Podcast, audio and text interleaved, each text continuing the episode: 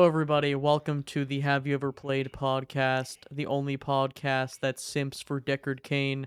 I am Matt, aka Matt Fondude, and I'm with my co host. Yes, I'm James, aka James04E. And this week we're going to get right into it. This is the Diablo forecast. Uh, we're going to be talking about Diablo 4, a game I didn't think I was going to buy, and then I realized literally everyone I knew was buying it, and it's a multiplayer type beat, so you kind of want to get in on that, you know. Yep. Uh, so James, you're substantially further into the game than I am. I've been a casual Yes. enjoyer. Uh, so we'll have kind of two perspectives in terms of, you know, from a very casual standpoint and someone who's, you know, spending more time. Mhm. But I guess let's just open it up with what are your initial impressions of, of Diablo 4? Um, initially, I think it's pretty good. I think that my experience so far has been pretty fun, and considering I've been leveling on on Whirlwind Barbarian, that's saying something that usually really sucks. Um, but I do have a bit of a concern about the the sort of longevity of the game because I think that some of the builds are a little weak, and I think that the build variety is kind of lacking right now, and not even just in a oh you can like do this but you won't be like super efficient, but like literally you will like die on on like lots of content if you're doing a like a, a different build because they really nerfed some of the builds, especially from the beta. Yeah, I am playing currently a necromancer right now. Uh, one of my favorite archetypes from Diablo in ARPGs. I'm either the spin to win guy or the necromancer summons guy. Hmm And uh, I think I can relate to what you just said there because I, I've already been reading up a little bit, and apparently, like pure summons builds are like absolute garbage toward late Yeah. game. Which I, I mean, fair enough. Summoner is usually kind of bad, Mhm. if- like pure summoning, because I mean, you really don't do much at a certain point, uh, as summoner in games, I guess. So I could see that, but it is a little sad that I'm working toward an end game of misery. You know? Yeah. I think what's also a little sad to me for some of the things is lots of the builds that aren't viable are like the cool new things. Like um like for barbarian all the cool new abilities like you know the chains, the, the upheaval, um you know the the kick and like charge some of them aren't new, but like stuff that wasn't so prominent before, you know. It it's still just not not not really an option. Like like why why would I take kick when I can just whirlwind people down? Why would I take a chain that makes me pull three characters and do a little bit of damage when like I can just whirlwind them down? Yeah, and I think we're gonna bounce around a bit uh, with our experiences with the game, but I, I do think you're touching on something that I'm also a little concerned about. Uh, Mhm. I think this game's one of the game's greatest strengths is kind of its accessibility, and um, I think for newcomers you could easily dive into this game. I I think it's never been more accessible. Uh, it's very easy to just play the game, and you don't Mhm. really have to worry about things like skill refunds. And I I, I feel like I can experiment with a build and not feel too bad about it. Uh, Yeah. that being said, like you said, you know, you can make a bad character build and just not be able to play, but at least you can respec uh, in the game, and it seems to be kind of a minimal punishment for that. Mhm. Yeah, Yeah. like I yeah, as I was saying before, especially with the necromancer thing what it, what- that I was noticing is like, you know, you have all these cool options with like different kinds of skeletons, like I think including the subsections there's like 9 of them. And they're all just bad. Yeah, yeah. it- like, it yeah. seems like there is a select. I'm I'm I'm following a build loosely Mhm. uh, as I play the game, just to kind of get an idea of what there is to do, and it seems as though there is a clear winner in each category for the most part. Um, it's like I'm using like a heart, like a scythe skeleton, which their ability is it generates corpses without having to get kills, and Mhm. Uh, as someone who's played Necromancer in like Diablo 2 and other games. Yeah, it, it kind of sucked when your whole crew would get wiped and you couldn't resummon them on like bigger boss fights that didn't really have ads as much. Mhm. Um, so that just seems like a really good choice. But then again, like I don't know why I would necessarily choose the other like there's like a defensive skeleton class. It's like I I don't know. Maybe there's a crazy build that uses them, but it just seems like I why would I care? But again, I, the way they streamlined choosing your minions is it's so accessible. Like it's very straightforward. Mhm. I don't I have one button that summons all skeletons. I don't have to like have 500 buttons. And I I believe a lot of that is due to the fact that they really focused on making this game controller accessible, especially with Diablo 3 was controller accessible, but I think this Mhm. game is like I'm playing primarily with a controller, which is weird for this kind of a game, but I've I'm uh exclusively using a controller to get ready to play on my Steam Deck, uh which I had to jump through a few hoops to get it to work on the Steam Deck and it runs at 40 and you're 40 frames a second. It's actually pretty nice, but it makes your Steam Deck sound like it's going to blow up because it is like high load of CPU and GPU. Yeah. But this accessibility again, I think it's it's rated strength and maybe it'll be a weakness later on. I don't know what you think about that. I think that it should mostly be a strength. I don't see I can't really think of any downsides to it right now at least. Um yeah, but I've also since I'm a bit farther in the game, I've also been playing a little bit more of the story and it's okay. I think it's a little too dialogue heavy at times. Know, the characters kind of ramble on. And I understand it is that kind of game, but also lots of it just kind of doesn't matter. To to be one hundred percent honest. You see, I, as someone who I, I've always skipped dialogue in Mhm. Diablo games specifically because usually it doesn't matter, and you're going to be playing replaying the content so many times that you'll get a, the gist of it. Uh, I'm really trying to follow the story in this game, Mhm. but here's kind of the problem, and we can start with our kind of initial experiences with the launch of the game. Uh, Mhm. but when you play in a group of friends and you have some people who don't want to listen to the story at all, and then you have some people who are a little bit ahead of you or some people who are behind you, you kind of feel like a jerk sitting there watching like a couple minute long cutscene while your friends are like, you know, twiddling their thumbs. Uh, so you do almost feel pressured into skipping the the story regardless. Even though I tried to listen to it, I feel bad Mhm. for making my friends, you know, sit through stuff they've already seen. Yeah, I mean, when that happens, I just pull up Reddit.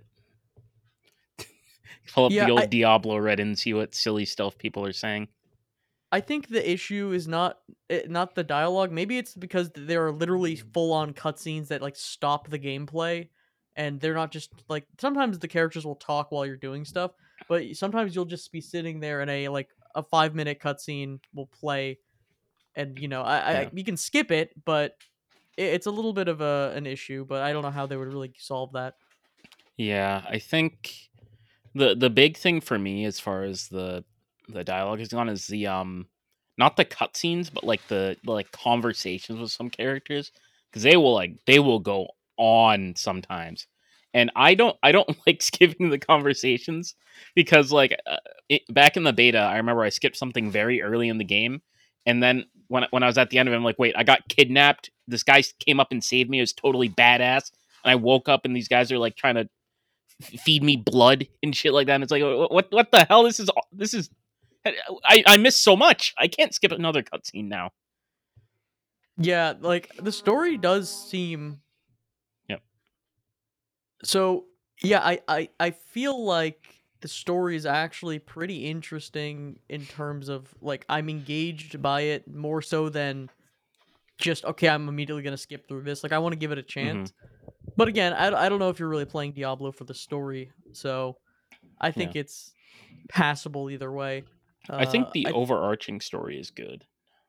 Mhm. I think like the again, to some of the details, like the narration when when they're narrating, the the di- like the the monologue stuff are fantastic.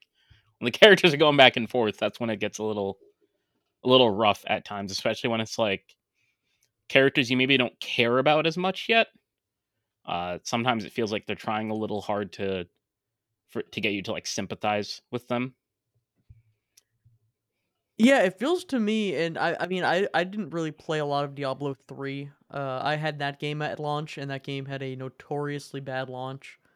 Mhm. And, um, Di- so I I don't really know about the mo- more modern Diablo games, but are there all like was there a lot of characters in that game that were trying to be like these like named characters that have their own full little like storylines and actually seem like you know they're trying to make them something. I, I I distinctly, at least from my experience with Diablo two, there are characters and stuff like that, but I really was just like hitting my face against mobs and not really paying attention at all to anything that was going on. It's like I would be in the Yeah. desert at one point and be like, "That's cool."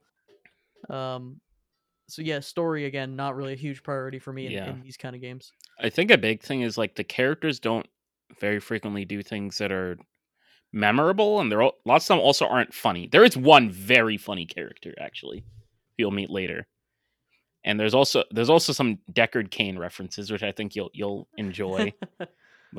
but um, yeah, there is one really funny character, but outside of that, there isn't there isn't too much. At least in the main story, I haven't done. I've done some side quests to get my renown up, but I haven't done like you know all of them or anything like that. Mhm. Yeah, I, I think uh, we should probably talk a little bit about the launch itself and how Mhm. uneventful it was. At least I didn't really notice any issues at all, which is surprising. yeah, I didn't notice anything either. the The only time I had any sort of server issues was actually today because they were doing maintenance and they were like, "Yeah, the servers aren't going down, but you know you're, you're gonna you're gonna have some occasional outages." And I had like one outage, but like it's pretty good, you know, especially compared to normal normal Blizzard or even Valve maintenance where it's like down for a bit. There was essentially Yeah, no downtime. yeah. I'm I'm I'm assuming the betas and all of that content, all of the uh, the the preview events really hmm helped with the server load in some way, or they really tried to make sure that I don't think you could be the company that releases Diablo 3 and then release Diablo 4 and have it also have a terrible launch where no one can play the game. I think they really like very much focused on making it as smooth as they could hmm because, you know, it would be pretty embarrassing, especially with the state of Blizzard right now and Overwatch 2 and Yeah. the fan reception to that game and how, you know, no one seems to be in favor of uh, Blizzard too much anymore. They kind of needed a win. Yeah, definitely.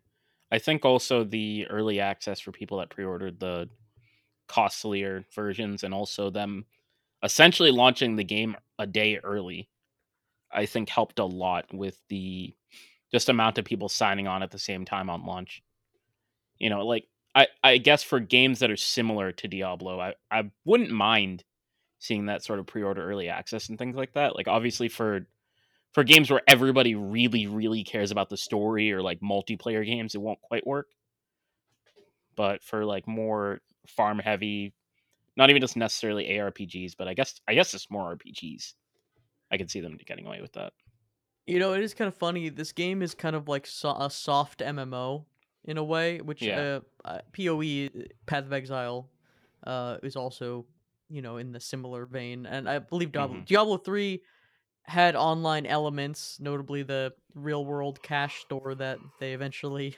oh uh, god decided was a bad idea. But this game, I, I, I really I like the MMO feel and how there's things to do in like an overworld. There's kind of like these world events, and there's dungeons that seem to have permanent effects on.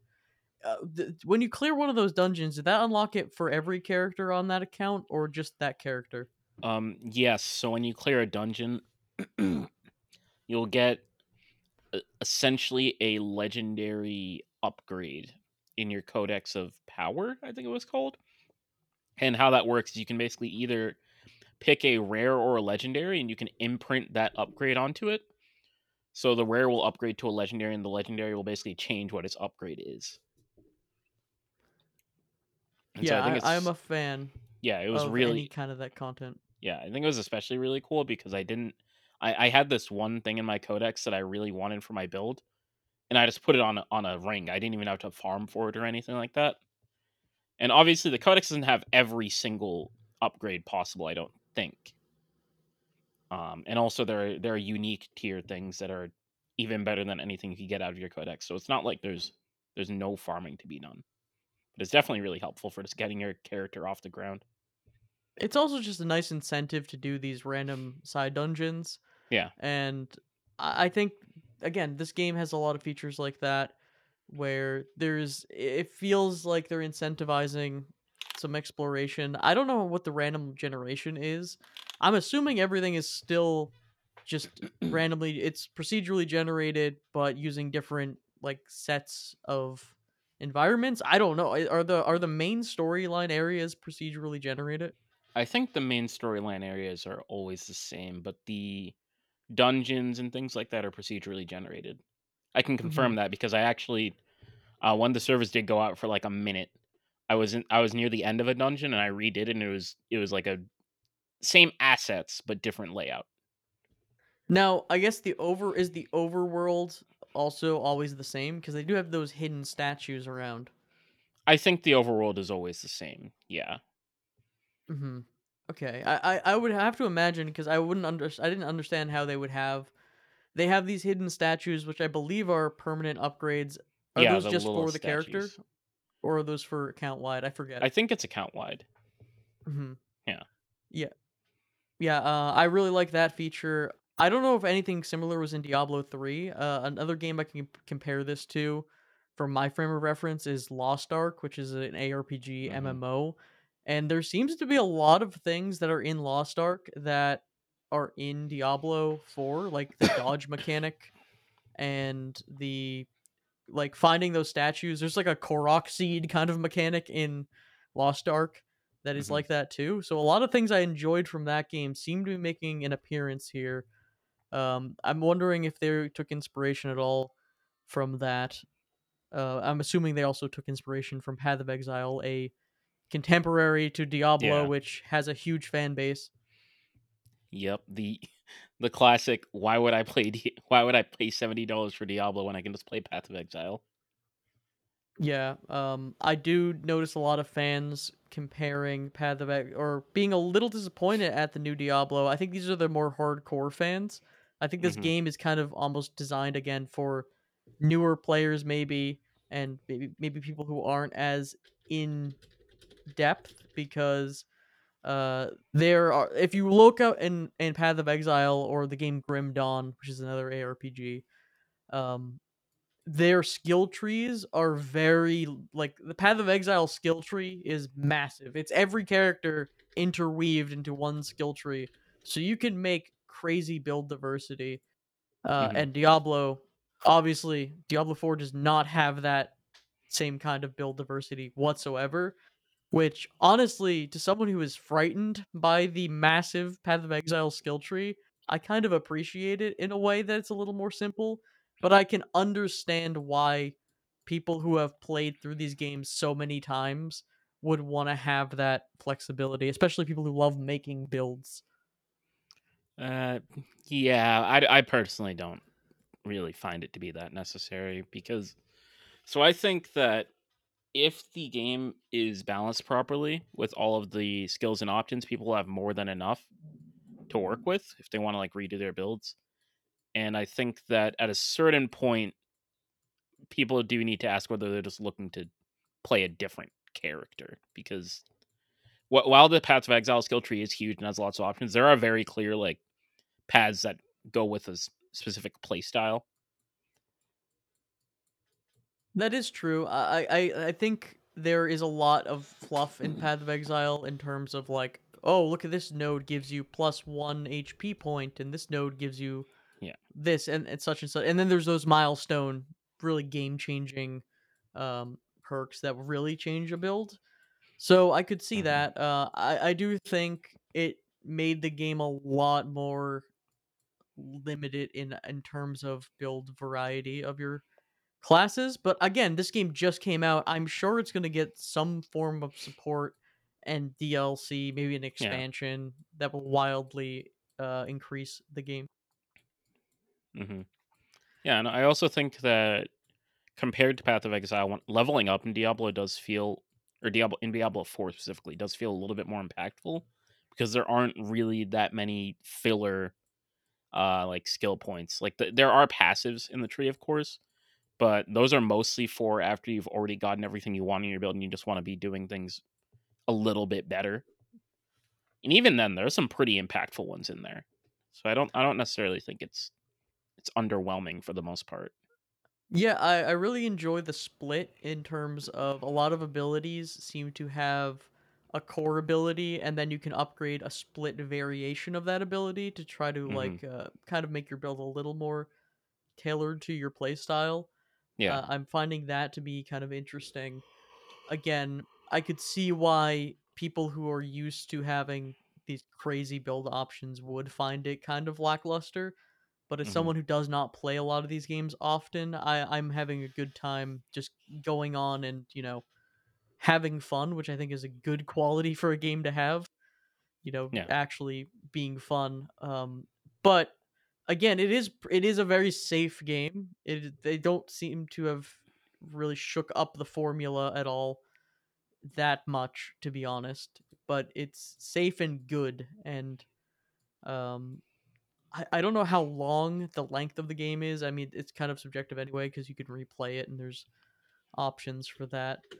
Yeah. But it feels like the game again pricing. We should probably talk about that a little bit. It's a seventy dollar game at the lowest tier of Yeah. payment.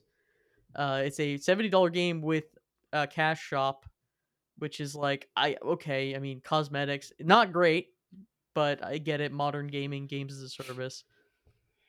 But yeah, seventy dollars. Is it worth seventy dollars? I guess James, you want to take the floor on that? I think one day it could be worth seventy dollars. I think currently it's pro- it's probably still a sixty dollar game, and I also think there's a there's a big debate of whether any game is truly worth seventy dollars. I mean, like the worth of a game is so variable that it would that like for most people, I think the average that it would come out to is is definitely left less than seventy.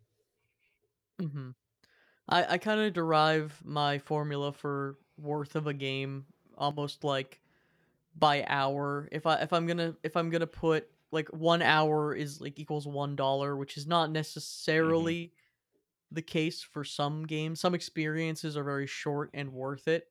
Uh, but a game like this, this is meant to be replayable and have a lot of you know staying power.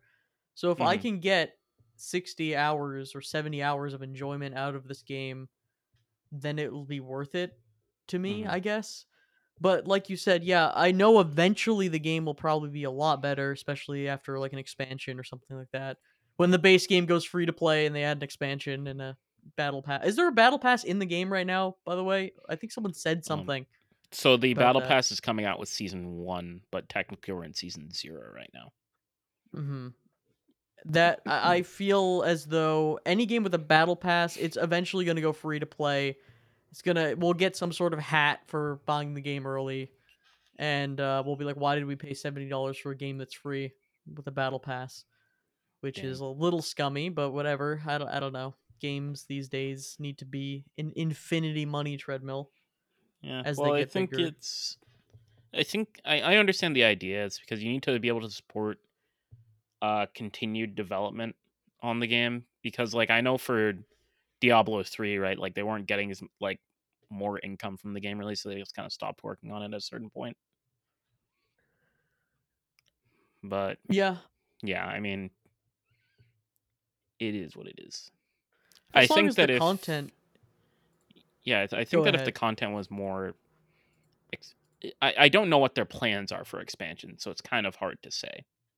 But as far as seasons and stuff like that, assuming that they plan on having them be regular, like more like other live service games, I I can see why they would feel the need to include include stuff like that.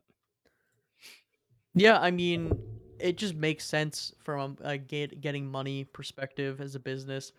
I'm assuming all of the cash shop items are cosmetic, which is fine. Yeah. I also a Diablo for me is not a game that I care at all what my character looks like. I'm gonna be like Scrimbly Blimblow and run around wearing like no shirt like an idiot in the snow. Like I don't care what my character looks like. So I mean, for the people who do care, yeah, they can spend the money. It's like twenty five dollars for horse armor or whatever. Um, these mounts that just cost. Uh, honestly, I think I have a problem with Blizzard in general. Their skin pricing. I don't know how much they hmm compare to other games, but I have experience with Overwatch 2, and then now in Diablo. But like Overwatch 2 has an issue where like skins are like $25 or more and it's like Mhm. I that's kind of crazy pricing for what Yeah. you get in these games. So, but you don't have to buy it, you know. It's cuz consumers are going to buy it. So, someone's out here buying these skins and I was one of those people with the One Punch Man skin, so I can't complain too much. Man, yeah, they really got you with the One Punch Man skins. Yeah, even honestly, they don't look that great. And I also came to find out later that most of those skins are actually reskins of other skins with some additional things, which is you whatever. Um, but Damn. yeah, I I don't know. So Diablo 4, I think the verdict is right now, at least in terms of how I'm enjoying it. Um, I'm gonna keep playing it and I'm having fun. If you like Diablo, it's fun. I don't think there's anything horrible about it or like game breaking. Mhm. I, I think it's just a fun time. It's just like a turn off your brain kind of game. Yep, it's a it's a big thumbs up for me. Mm-hmm. Um, one thing to talk about, their marketing has been really good. Apparently, um, they had a tweet where it was like Megan Fox was saying like, if you submit a clip of you dying, I, I might. There's a chance that I'll commentate it or something like that. So they got all the they they, they got a lot of people doing that. Apparently, they, they did a collaboration with KFC. oh, that's good. Is it like a skin? Did they make Diablo real? Um, I'm looking at it right now. Did they make a spicy variant of a sauce or chicken to coincide? So it looks Diablo? like you get a weapon. Wait, what? Unlock reward, Five dollars required to secure. Oh, it's like a weapon skin. I see. What? What is my it like a God, bucket of chicken or something? I I don't know. It, there's not like there's not pictures, but it's apparently each class just gets a. They get they get a weapon, a weapon skin. Me- Perfect. I mean, this it's- up. it sounds like great marketing since you don't know what it is. Yeah, I mean, sheesh. Oh man. Well, uh, yeah. A game this big also doesn't Hmm. really need to market itself that much. It's like if you're gonna play it, you're gonna play it. You kind of know at this point. Wait, the, Um, these cosmetics are actually pretty funny. There's a there's a scythe called the Fowl Reaper. The fowl reaper. Yeah. Oh, fowl as in the bird. yeah, yeah, I like it. Check it. Uh, the dr- there's the Dread Pheasant Slayer. Oh, Vessel of the Eleven series. I have no idea what that has to do with KFC. Thrumbling Vessel- Axle. Oh, 11 herbs and spices. Oh, okay. Yeah. Thrumbling Axle series and Hand of Gallus. Gallus. Huh. Yeah, I don't, I don't really get that one, but yeah. How do you? How does one get these skin? Do you have to? Do I have to buy some delicious KFC? Um, yes, it seems like. So it says if you pick up a qualifying purchase on the KFC website or through the app, in stores doesn't count. You'll unlock a Oh. reward. There's a minimum of spend of around five dollars to secure these cosmetics, and reportedly the easy way, easiest way to secure them is to buy a chick, classic chicken sandwich. All right, James. Hear me out. KFC. Let's go to KFC this weekend. We're gonna order. I honestly, I just kind of want to get KFC because KFC kind of hits different sometimes, even though it's kind of bad. Sometimes, yeah, yeah. I my my recent experiences with KFC haven't been good. No, I know. Like it, it's honestly, it's it can slap, but it can be so bad. Like it can be the worst. Uh, I I think of all fast food consistency wise, it could either be like heaven or hell. You know, you're either getting like the best fast food. It's also like forty dollars because it's just chicken. You know, it, it's crazy expensive, hmm but um, it'll be worth it for that that weapons those weapon skins. Um, but yeah, so good marketing. I, I think my the the the greatest endorsement I could have for this game is the fact that I'm thinking about oh I want to go play it as soon as this podcast ends, you know. So I think that's a good endorsement. It's fun. yes, Go if if you it's ex- too a little too expensive, but that's all games now. Wait to, for it to go on sale if you're on the fence, but if you want to play a game, if you want that itch, give it a shot. It's it's pretty fun. good fun game. Mm-hmm. All right, so that is our Diablo discussion down for now. Uh, Yes. James, have you been playing anything else this week? Have you been doing anything else besides Diablo? Uh, not much new. I mean, did I? Oh wait, actually, did I talk about Friends versus Friends yet? I can't remember. I don't think no no you didn't, but didn't you send something? I saw I saw someone sent something a picture. No, someone in my Discord sent something about that on the Twitter, their Twitter post. Is that what I you're going to be talking about? Um, not specifically a Twitter post, but like, yeah, it's a game I've been playing. It's um, it's basically one v one or two v two. It's an FPS. There's cards that just have wacky abilities, and yeah, I don't know. Hmm. It's just fun to play with friends. So, uh, there's a game called Rounds. I don't know if it's f- similar. There's a, it's Mhm. a roguelike uh 1v1 card shooter, but it's like a side scroller. Uh, Yeah. it sounds vaguely similar. That looks cool. I'm looking at it right now. It's like Borderlands esque looking. hmm And by that I mean it's cell shaded. Yeah, Borderlands invented cell shading. yeah, literally like everything. Uh, I've been playing Bendy in the Dark Revi or Bendy and the Ink Machine, the first game. That game cell shaded. And I'm like, oh yeah, Borderlands. hmm Um. So how? So what is that game? Is that have online multi? Uh, oh, I'm looking at the page. It does have online Yeah. multiplayer. Yeah, it's one v one or two v two. The net code is really bad, like horrendous. Oh, So uh, I would oh, not so it's a Unity with- game. Yeah, I would not recommend playing with anybody who doesn't have a stable connection. So Oof. probably only do private matches. Yeah. Yikes. All I knew about this game, by the way, I didn't actually know anything about it. Someone in my my Discord, the Mad Fun Dude Discord, join now, posted uh, a tweet the developers made. I think. Let me let me fact check this live on stream real quick, just make sure it was the developers. Um, where did they even send this? My degenerates from my thing. Oh yeah, here we go. Uh, F. I think this is the developers, but they tweet it. Hey, Friends v- Friends vs Friends came out a week ago, and the reception has been incredible. We didn't expect it. We also wanted to say that if you can't afford the game, uh, we have our open. We have opened. Wait, what? We have It, it's open our DMs. Their DMs are Also- open. Yeah, their DMs are open. Now, I I don't know how to take that. I don't know if this is like they put a heart too. I don't know if that's like a yo, bro, like we got you. If you can't afford it, we'll hook you up. Yeah, I, I think they're saying they'll gift you the game. Or this is like, bro, like we're gonna like c- like come at us. Like you can't afford ten bucks at us. like our DMs are open. Fight me.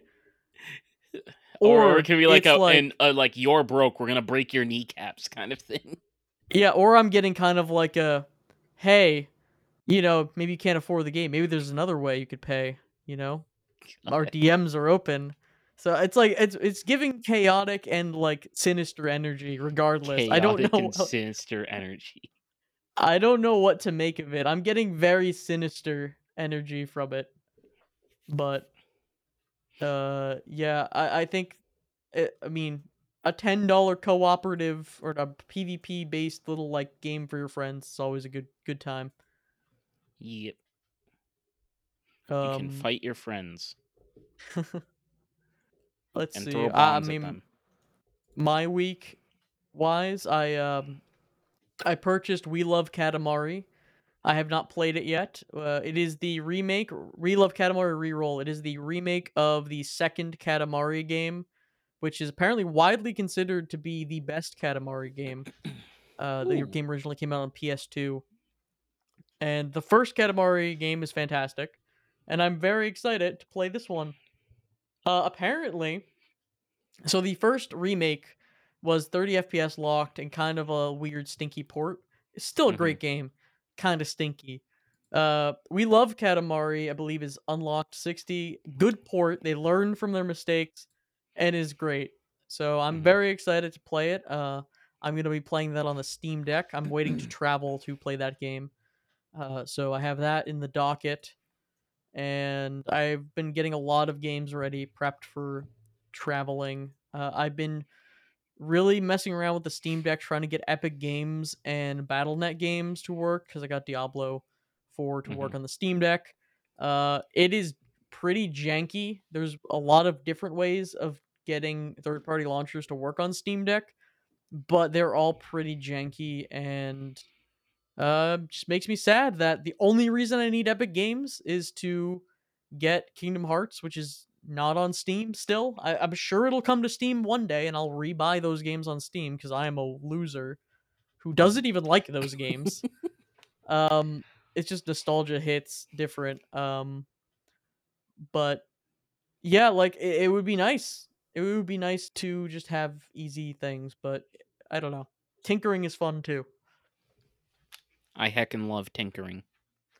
Yeah, uh, we've talked about you haven't played the Kingdom Hearts games, right? Because you were an Xboxer Yes. or like not a PlayStationer. yeah. I mean, I. I always knew of them, but no, I didn't really play them. Mm-hmm. I uh I tried to stream, so I, I have an, an ongoing critical mode, which is like the hardest difficulty, uh, stream of the second game, and I tried playing it on stream the other day after not playing that game for probably over a year, and I just had no idea what was going on, and I, again I I'm faced with the this is probably not a good game to stream because there's hour long cutscenes, which like do I talk over it? Do I make jokes? But half the time it's like I kind of want to hear this, and you know, it's not Yeah. not the best. Or it's me getting one shot by a giant face boss because I'm in like the hard difficulty. So I'm like, I can't even. I, I'm I'm like either turbo focusing on not looking like a fool, or I'm in a cutscene. So I, I don't know. hmm It's not the move. Oh man. Um, I think. I mean, for games, yeah, I think that's pretty much what I've been playing. I I I, I played Hello Neighbor on stream and uh that game. Do you remember seeing that? Do you know Hello Neighbor at all? Uh, no, I do not. Go- Google a picture of it. Uh, you probably have seen the guy. Like it's a very like iconic indie game, like iconic looking indie game. Hello, neighbor. It's like guy. There's like a guy in his like sweater thing. Oh yeah, I've seen this. Yeah, tha- that's what I was like before playing it. I've, I had only seen it, hmm and I didn't really know what to expect. Um, yeah, that game is like a buggy trash fire of a mess. It's kind of fun. Like the funny thing is, apparently, the pre-alphas of that game were actually fun, and then the full release they just destroyed everything that was fun about the game, and changed the art style and just did everything, and no one seems to like it really. Um, it is fun in a way because the physics are so buggy that you can glitch your way into anything and like fly around the map and just dumb Mhm. things happen and you can like the whole point is like it's like this open kind of concept puzzle game where you have a neighbor person who constantly tries to catch you and if he catches you it like restarts the level pretty much. Um problem is it's just annoying overall to play like nothing is really that fun about it. The most fun you can have is like walking into trash cans and then having them send you into space and it's funny because like the physics don't work. Hmm but it's just like this game that I thought was from seeing trailers and seeing how popular it is, I thought it was supposed to be this really great experience, but it really is just not like if you tried to play the game seriously, you would just not really have any fun. It's just Yeah. kind of boring puzzles. Um but yeah, that's that's kind of my mini review on that. I, I think we should probably head into the the questions now, I, if you agree. Sure. I'm down for some Alright. questions. Let me let me read the uh well here we go. If you have a question you want to send us or an anecdote or a story or if you're the developers for hello neighbor and want to yell at me uh please send your mail to hyep podcast at gmail.com that is the hyep podcast at gmail.com uh james why don't you kick us off with one of these delicious curated questions? Oh boy. you could take your Oh, pick man. from the list and then i will find one to ask you All right. I'm gonna, really like, gotta, scope this really out a little look bit. at these. Gotta get a good one. Yeah, we we both like didn't really. re- I like I was I vaguely looked at some of these questions. Uh, Oh, I've got a good one. Hi, podcast hosts. I'm curious if there are any, are any games from your childhood that you think had memorable boss battles. memorable boss fights. Hmm. All right, I've got mine. Yeah, take it take it So, away. This game only had one boss fight, and I remember it very distinctly because I actually think I screamed when it ended. so this game was Halo 3. And the Guilty Spark boss fight was one of the most disappointing experiences of my entire life. I th- I start fighting it, it just dies, and I'm like, what was that? this is like the only boss in the entire game. Or I guess actually Oh, there there was the Scarab boss fight. I can't I can't say that. But it was it was like it was so hyped up. like it was so insanely built up. And I just shoot shoot it a little bit and it's just dead. yeah, I never. I didn't even realize those games had. I guess they don't really have boss fights. If that's you Halo does have describe a few. Halo 2 mostly ha- had the had the like the good ones, I'll I'll say. The quote unquote this- good ones because they're they're FPS boss fights. They can't be that great. This was our divide because again, I, as a PlayStation person, I just couldn't play Halo. So like, I Mhm. just if I didn't, I didn't grow up with it. I just never, you know, never really got into those games at all. Yeah. Um, but yeah, that sounds. So you went with a you went with a disappointing but memorable boss fight. Yeah. I was thinking like like hard or like frustrating. Um, I'm gonna go with two. I'll do a quick one first. Uh, since we were talking about Kingdom Hearts 2, a classic boss fight. Um, that game has a lot of actually really good boss fights, and back in the day, there were some unskippable cutscenes, and there's a notorious boss. Uh, there is I forget his actual name, but he's the Dance Water Dance Organization 13 member guy. And uh, he has a boss fight where you have to kill a certain amount of enemies. There's like a timer, and if you don't kill them, the game ends. And you have to like watch a whole big cutscene. He says like "Dance, water, dance," and it's really Mhm. annoying. And um, again, it just was too hard for my child brain. Like I couldn't do it. um, there was a lot of things like that, just roadblocks. Um, I think if I'm gonna go memorable though, like my brain went toward Dark Souls. I think the first like Asylum Demon boss fight is like iconic because it it sets the tone for that entire game like franchise. As someone who never played Demon's Souls at first, I played Dark Souls. That's my first game, and Mhm. you just get absolutely bodied by that boss at first, and you're like, "How is this possible?" Even even once you get a weapon in that little tutorial area, it feels insurmountable to beat that boss. And I mean, honorable mention to Dark Souls 3, where it actually maybe is insurmountable to beat that starting game boss for some people. But Mhm. um I think FromSoft first bosses are all pretty iconic. Yeah. I think generally, yeah. Yeah, like Bloodborne. Think of Bloodborne, like the Oh, yeah. bosses in that game. Uh, like Gascoigne or whatever, however you're supposed to actually say his very think, French um, name. I actually think uh, technically I think you're supposed to do the cleric beast first. Oh, for you some are. reason it's possible to skip it. Yeah, you are, and I, I skipped it by accident, and I think a lot of people did that Yeah. and fought him first, and he is like, "Oh, this game isn't messing around. Like, you really got to get good." Uh, Yeah. in Bloodborne. I don't even remember the reason why you had to do the cleric beast. I just know you had to do it at a certain point. It's like a bridge. There's a bridge that you can go on, and it, Yeah. it's supposed to be like a trap or whatever. It's like a, a substantially easier boss. Mhm. Um, but yeah, just like uh, just these like introduction it- bosses. I think those games. I mean, they're basically designed to you you know fight bosses in. So hmm all right. Um, I got a question for you, James. Okay. What are some games that you played when you were younger? I guess it doesn't have to be when you were younger, but what are some games you've played that have really unique power ups or items? really unique power ups or items. hmm I kind of have one in mind if you want to think about it. Yeah, I got to think about it for a bit. Um, now, I immediately went toward. Well, actually, you know what? I'll talk about. My brain immediately went toward the the Mario, New Super Mario for the DS, which doesn't really have unique power ups, but it has some of the most banger power ups in the Mario series.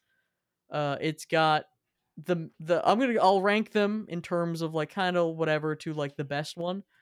You got the Mhm. mini mushroom, which in itself it makes you small and floaty, but it um it like unlocks the potential for a bunch of secrets, and I always thought it was cool to get Mini Mario. And then you have Mhm. the Mega Mushroom, which is basically a cutscene. You just become big and blow everything up. But I remember remember finding that to be awesome too, just like destroying everything. But the best power up, I think, in any Mario game, and most people can agree, the blue shell power up in that game, where you just gain a shell, which is already cool because now you're in a Koopa shell, but you can run and duck, and then you become like a, an active projectile, and it's just so fun. It is so fun to use and just run around being a projectile. Uh, you would always die like immediately because it's you know pretty dangerous to use, but it, it is one of the most satisfying power ups uh, to use for sure. Mm-hmm. All right, I've got a bit of an atypical answer, I guess. So in Gears of War 3, there was a mode called Beast Mode. And so Gears of War has always had Horde mode where it's like um, you're fighting against a horde of like the aliens and it's wave based. Um, but in Beast Mode, instead, you're playing as the aliens. And so what would happen is each round or each wave, I think there were like it was capped at 12 waves, but each wave you would have you would have like a buy phase where you could buy a different uh a different uh locust, which is the like the alien species. And so as you get more money, obviously you can buy better ones. And I remember the the one that I enjoyed the most was the Berserker. And um if you don't know about Gears of War, the whole idea of the Berserker is it's like really strong, you know, brute force, but it, it literally cannot see. So so when you finally get the Berserker, you step in and you realize I am literally blind. That's pretty great. So it's like your whole thing is you have all this power, but you can't see past like two feet in front of you. Wow, that's that's a really interesting mechanic that I don't think a lot of games utilize. You know that idea of just you can't see, you're just like spray and pray. Although I mean, it can be kind of BS in in a way. There's some there's something to be said about just like yeah. Um, imagine putting in a like a competitive based shooter nowadays. Just like yeah, this mechanic you can't see, but if you get lucky enough, you'll just kill everyone. Yeah. but it, it does. It sounds fun but frustrating for yeah, the, the. Ber- the Berserker was only melee, I believe, and the whole the whole thing is you could charge. So you Mhm. basically do this charge all the way across the room that you can't see. And you just pray you hit something and just run into a wall. Oh man. Yeah, that that sounds that, that sounds like I don't know. Um that sounds fun and ridiculous, which I think a good power up should be in uh, in the games like that. Yeah. Um all right. I think and I've already lost track of. Did you uh, you asked that question? All right. Look, imagine going back and forth. It's too many Uh, I. I asked one of. and then you asked that one. Okay, I completely forgot. It's too many. Th- one, two things is too many things to keep track of. So if you want to ask me another thing, hit me. All right. We'll delete these as we go from the docket, so we don't ask them fifteen times on the podcast because I already thought that was gonna probably happen. All right, wait, let me make sure I delete mine. I deleted yours. Okay, sick. Uh, let's see. We're just we're we're scrolling through our docket of Yeah, questions right a- now. Quite a quite a few. Quite a nice variety. Yeah, I I took whatever questions we had and just kind of simplified it for us. Although now we were overwhelmed by choice. Yeah. Okay, I got one. Hey, podcast hosts. What are some games that you played when you were younger that you think had really great writing or dialogue? Oh, I wonder that's gonna skew because as a kid, I think your your opinion of what's really great writing and dialogue may very much vary. Yeah. So I think what what's interesting about this one, I actually think it has to be something that I've replayed hmm because oh man, there were so many games I played that ended up having really bad dialogue when I when I went back and replayed them. Um yeah, I guess I can go first. I Yeah, think Go for it. You know, to go back to Halo again, Halo 2 had actually fantastic dialogue. Like it, it was extremely good. And both dialogue and like the the speeches and stuff and like just like literally almost almost every line was just like great. Like um I need to look up the like the Gravemind introduction from Halo Two. hmm Because he he said something that was so fucking cool. He's like John. Like it was like like somebody asked like who he was, and he said something about like I, I am the monument to all your sins or something like that. oh my god. Um. Oh yeah, yeah, yeah. Oh my god. Like I've got a list of quotes. Like this is not your grave, but you're welcome in it. Uh, this one is machine and nerve, and has its mind concluded. This one, but flesh and faith, and is the more diluted. Uh, oh my god! Like literally every line that this character said was just banger, fantastic. And then and then he started talking more in Halo Three, and it got uh, yeah, yeah. He, Yeah. I there, there's a reason he didn't make a physical appearance in Halo Three. I can already tell. Um, I think for my, I I can't really think of like childhood games necessarily. Uh, I go toward like some. Well, you know what? I'll I'll give an example.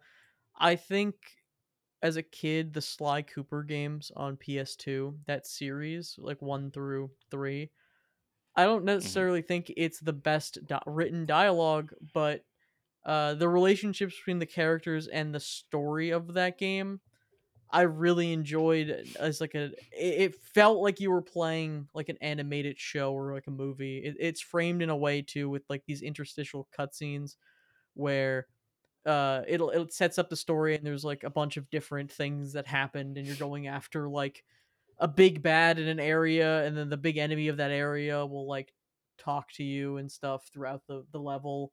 And uh Mhm. you know some crazy things happen in that game. Like there are some main characters like the uh, like all right vague spoilers but there is a main character in the cast who gets like permanently disabled in one of the games. Like and, and like gets a horror and it causes an issue where a character who used to be a goofy funny guy who would fight people all the time uh gave up fighting and becomes a pacifist and it becomes like a huge issue for like the, the one of the games. He has, yeah it's a he has to like fight the fact that he couldn't save his friend. Good um, lord. yeah and it's really tongue-in-cheek and stuff but like honestly it was pretty compelling for a, a little wee baby child and i and i have played the first game again recently and it really does hold up pretty well um oh man. I, I, I can't take yeah. this seriously because I know the Sly Cooper characters are all like animals. I just imagine a frog losing its legs. you're so he not wrong eats the frog's You're- legs. He's you're just like, oh no! He has like a whole midlife crisis. you're not that far off to be honest um no those games are fun um I, i'm gonna give some quick shout outs to contemporary examples. Omori fantastic game uh omori is so good uh and the recent god of war 2018 that i played uh sucked me in and was uh, like one of the most like engaging games i've played in a long time. Yeah, uh, the the dialogue story in was that game's fantastic. awesome in that game and uh to christopher judge. Still he's still giving his speech at the uh the game oh, awards. no. uh oh, that video got blocked in all countries by the way uh what? because it had it had footage of the mario movie in it from their trailer it got blocked in all countries our, Wow, our coverage that's- of uh the game awards which is very epic Wow, that's kind of insane. uh also shouts to persona series for great dialogue well corny but like fun engaging dialogue all right Yeah. i got a question for you buddy boy Okay. uh i'm curious if there are any games or it doesn't have to be from childhood a lot of childhood based yeah, this is very, very based on our childhoods. all right what games have you played that have a really unique control scheme or input method i got a couple of them Ooh. Oh man, I don't actually play many of those. Um, it's just a game with weird control schemes game with a weird control scheme. I played. I tried playing Skullgirls once. It's like a fighting game, and yeah there's like eight attack buttons, and Yeah. they go in like the most bizarre places by default. like you'll have like kick one on B and kick two on L two, and it's like what? I love how why, you're why, why are they on opposite ends? you're just describing fighting games on pad and it's so funny to me and I, the game probably has like macros for like pressing combined buttons or whatever um Yeah, just i guess you're not wrong like all fighting games without a like a fight stick do have kind of weird control schemes Well, the thing with that one, with that one is it's specifically like from the beginning built to be a competitive fighting game, from what I know. hmm So, you know, I've played like I've played like Mortal Kombat, like um the Dragon Ball Z fighting games, Injustice, stuff like that. Now it's fine with those control schemes because most of them have like four attacks tops, and then you have like your your block and like ultimate buttons. You have a like that. block button, yes, in those Oh games. yes, Yep. the In- Injustice actually didn't have a block button. That really threw me off. Oh Uh, the- man, the concept of holding back to block, it took me a crazy amount of time to for some reason to just like wrap that in my head like to i, I don't know i for someone who. I, I mean i play fighting games now not as much anymore Mhm. uh i have got my fight stick literally collecting dust in the background um Mm. but yeah i um I don't know, like it's weird. Like a lot of mechanics from if, if it's your first fighting game of ever, it's kind of hard to get into those because you have to do inputs and yeah, holding black to block. Some games have parry mechanics and yeah.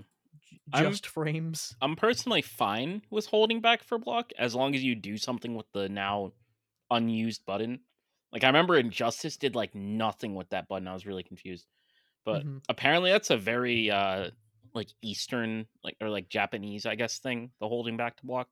Oh yeah, yeah. Like a lot of, I think the only games I can really think of that have block buttons is kind of like those midway um, Yeah. Mortal Kombat games. They're a lot slower and more, you know, impact, I guess. Whereas Mhm. Hyper Fighters and playing uh, playing a game like Guilty Gear, even Guilty Gear Strive, which is like a new the newer one, which is more simplified. Like learning Roman cancels and what different colored Roman cancels do and stuff is just like mechanics and you know mechanics on mechanics on mechanics. hmm Um, I think uh uh, my games will be uh all like a, a lot of my I think a lot of my uh games experiences are like Sony based. So um Ape Escape comes to mind first of, of mechanic. That game is based fully uh, th- that series is fully based around weird mechanics. Um the first game came out on PS1. It, I believe it is one of the games that was either bundled or uh lo- like it needed an analog controller hmm so the PS1 by default doesn't have an analog controller, uh, but they they sold an analog controller for it, and you move around with the left stick, and you use your net with the right stick, or and use gadgets with the right stick. And that game has uh you like spin like a hula hoop with the right stick. You mimic that to run on things, and you have a slingshot. Like it really uses the thumbsticks in weird ways. Um, definitely a pretty good series. Very weird control scheme. Um, again, honorable mentions. Patapon, the rhythm game that you it's like a rhythm strategy ish thing, really good. Um, and Katamari, which is also using both sticks to move around. So hmm good game. Uh, you want to do you want to do one more question? You think? Uh, yeah, let's let's end it with one more question. Let's see.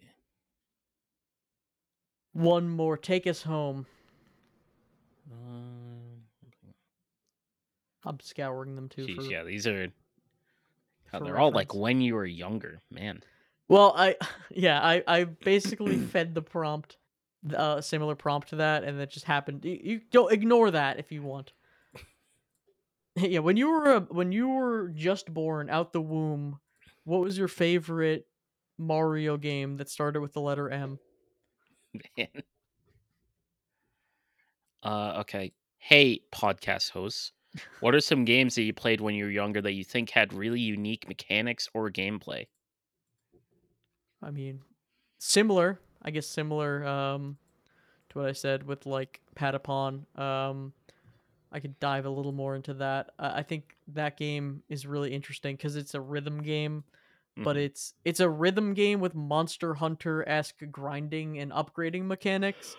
That's side scroll that's like a side scroller and like there's a lot of really cool PSP games like that. Um a lot of cool weird mechanic PSP games. I, I would say for me, the Patapon series is definitely pretty out there in terms of mechanics. Mhm. What about you? Um, for me, I've got a good one, I think. Uh, so Vanquish, actually. Mhm. Um, this isn't this wasn't too popular of a game, but it um so the general idea was it was a third person cover shooter, but your character could essentially instantly slide, uh, jump off that slide, and you also had multiple melee attacks, and you had the ability to slow down time. And so I actually don't I can't remember if this game had like a like a combo meter or something, but you could do combos that were very similar to like a a Devil May Cry game or something like that. Smokin'. Isn't Vanquish is Vanquish pla- a platinum game? Uh Platinum's sure. games game. Yeah, platinum games. me Yep. So that yes, uh people yeah. Yeah. Actual action game. Yeah, yeah, yeah. Mhm. Yeah, but it was it was really really fun. I I really wish there was a sequel. Um, From the director Shinji Mikami of Resident Evil. but yeah, I don't know, just like really good uh interweaving between like melee and shooting combat, which Hey, if y- yeah, isn't very good most of the time. i- if you liked Vanquish, you should play Bayonetta 1 through 3 and or any other platinum game. or uh yeah, like Devil May Cry 5 yeah. or something like that. All right. I've been Matt, aka Matt Fondude. You can find me on Twitch, Twitter, and YouTube at Matt Fondude. I'll be there doing what I do. Yep. And I have been James, aka James04E. You can also find me on Twitch, Twitter, and YouTube. I'll be there, maybe doing what I do sometimes. All right. I'll catch you at the KFC checkout line. Goodbye, everybody.